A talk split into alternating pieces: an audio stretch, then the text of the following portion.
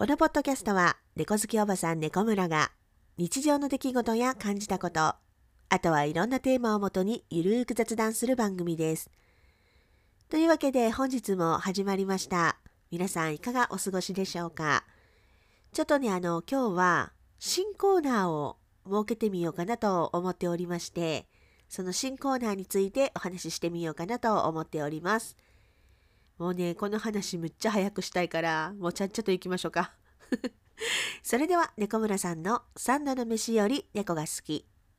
始まるでー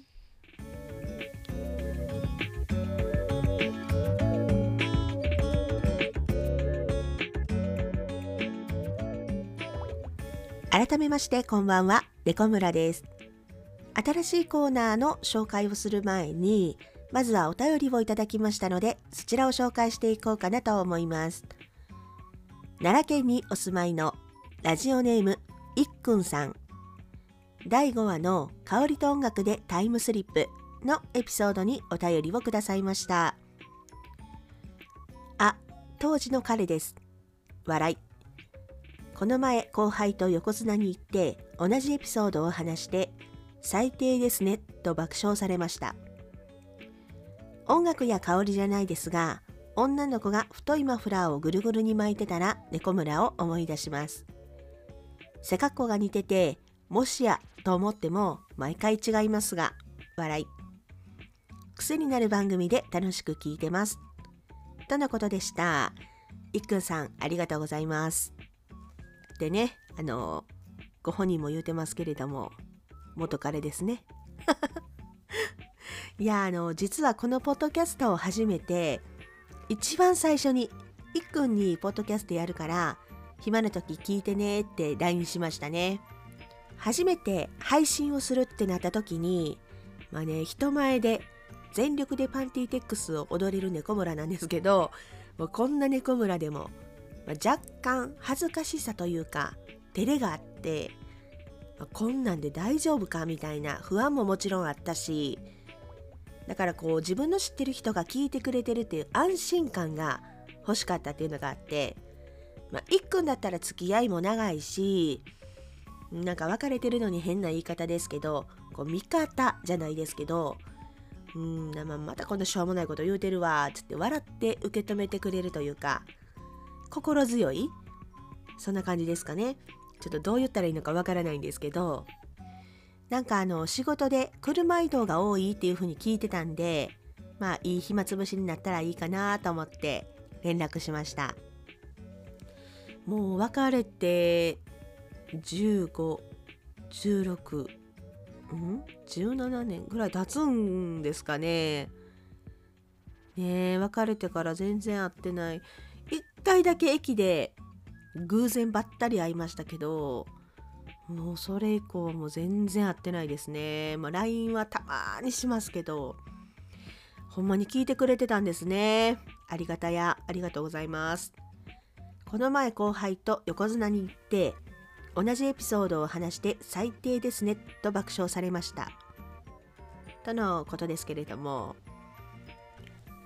うーん当たり前やろがい 言って。いやもう当たり前やろがいが出てこないですよね。うん。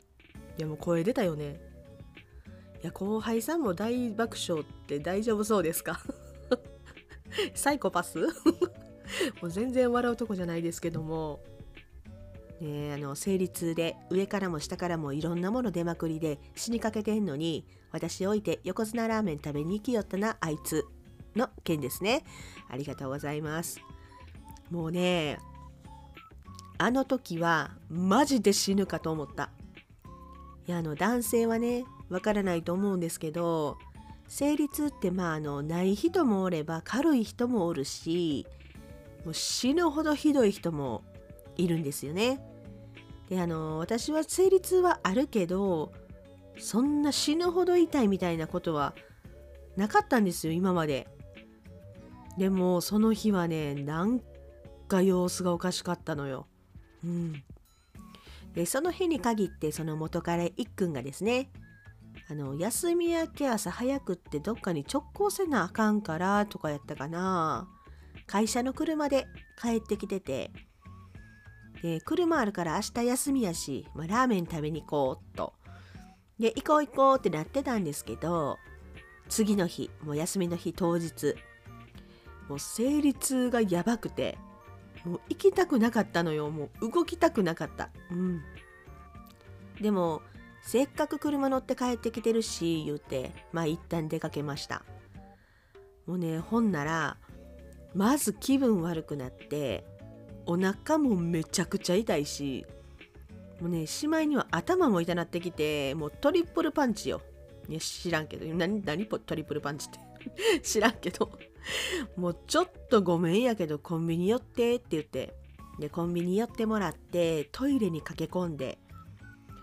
でほんなら上からも出るし下からも出るしもうしかも和式やし。でねしんどすぎて意識がね飛ぶんですよ。ふわーって。ふわーってなってああああってまた賞金に戻ってでもこれはマジでいよいよ救急車呼ばなあかんかもと思って。でも人間ってすごいもんでこんなえらいことなってんのにここで倒れたらはずい。こんなおパンツ下ろしたままで運ばれるのはさすがにまずいぞ。まだ流してないとかね。いろいろ思うんですよ。であのジーンズを履いてたんですけどジーンズって硬いからこう膝まで下ろしてしゃがむの結構きついじゃないですかもう女性の方だったら特にわかると思うんですけどもうしかも長時間もう足痛いしさもう意識も飛ぶしさフラフラでもう立ったり座ったり立ったり座ったりしながらトイレにこもってでちょっと落ち着いたからこうトイレから出てね車に戻ったらいっくんが「もう帰るか?」って言って聞いてくれたんですよね。でもせっかくここまで来たし「もういいよいっくん食べてきて」って「もううちごめんけど食べれんからちょっと車の中で待ってる」言うて。ほんなら「ほな行ってくるわ」言うて店入って行って。で出てきて「結構うまかったわ」で「やかましいわ」言うて。なって。いや食べてきていいよって言うたよ。言うたけどさいやほんまに行く？って思って。もう私ムカつきすぎてさ。もう土偶みたいな顔で待ってたよ車の中で。土偶の顔分かります？なんかあの笹で切ったような目の。調べてくださいよかったネットで。もうええ加減にしてくださいほんまに。ということであの皆さんちょっと男性の方はね彼女とか奥さんとかがあの生理痛でしんどいとか言ったらもうマジでしんどいんで、えちょっと温かい飲み物でも入れてあげて、ね、あの優しくしてあげてください。もう間違っても温かいラーメン食べに行こうとか言うたらダメですよ。絶対に。ということであのいっくんさんお便りありがとうございました。この出来事一生忘れません。一生言うからな。じゃああのねお便り紹介も終わったことですし新コーナーを紹介したいと思います。ね新コーナー。えっ、と何から話そうかな。まず猫村ですね。心霊、ユーマ、UFO、妖怪、怪談、あのあと都市伝説、未解決事件、不思議な話みたいなのがめちゃくちゃ好きなんですよ。もうすごい興味があって。でね、コロナ療養中もね、あのしんどくて動けないから、ベッドの中であのずっと心霊動画ばっかり見漁ってたんですよね。もうこれ言うたらみんなにちょっと頭おかしいってって言われるんですけど、ね、好きなんですよ。で、あの私怖い話ばっかり集めて怪談ポッドキャストをやろうかなって最初思ってたんですよ。でもまあ他にも話したいことあるし、そんなんばっかりやってて呪われても嫌やし、ねポッドキャストの中でそういうコーナーを設けるのがいいんじゃないかなと思って、このコーナーを始めることにしました。その名も、サブイボ。はい、ということで、新コーナー、サブイボ。ちょっとさこれ今私自分でさエフェクト使って寒い棒とか言って録音してたんだけどめっちゃ怖くない？これ声やばそれこそ寒い棒寒い棒やわめっちゃ怖い自分の声が。えっと要するに自分の体験談身内の体験談あとはリスナーさんの体験談実際に体験した話ですね。それを募集して紹介していこうというコーナーでございます。あの猫村のお母さんがですね看護師で昔からね結構霊感が強いんですよね。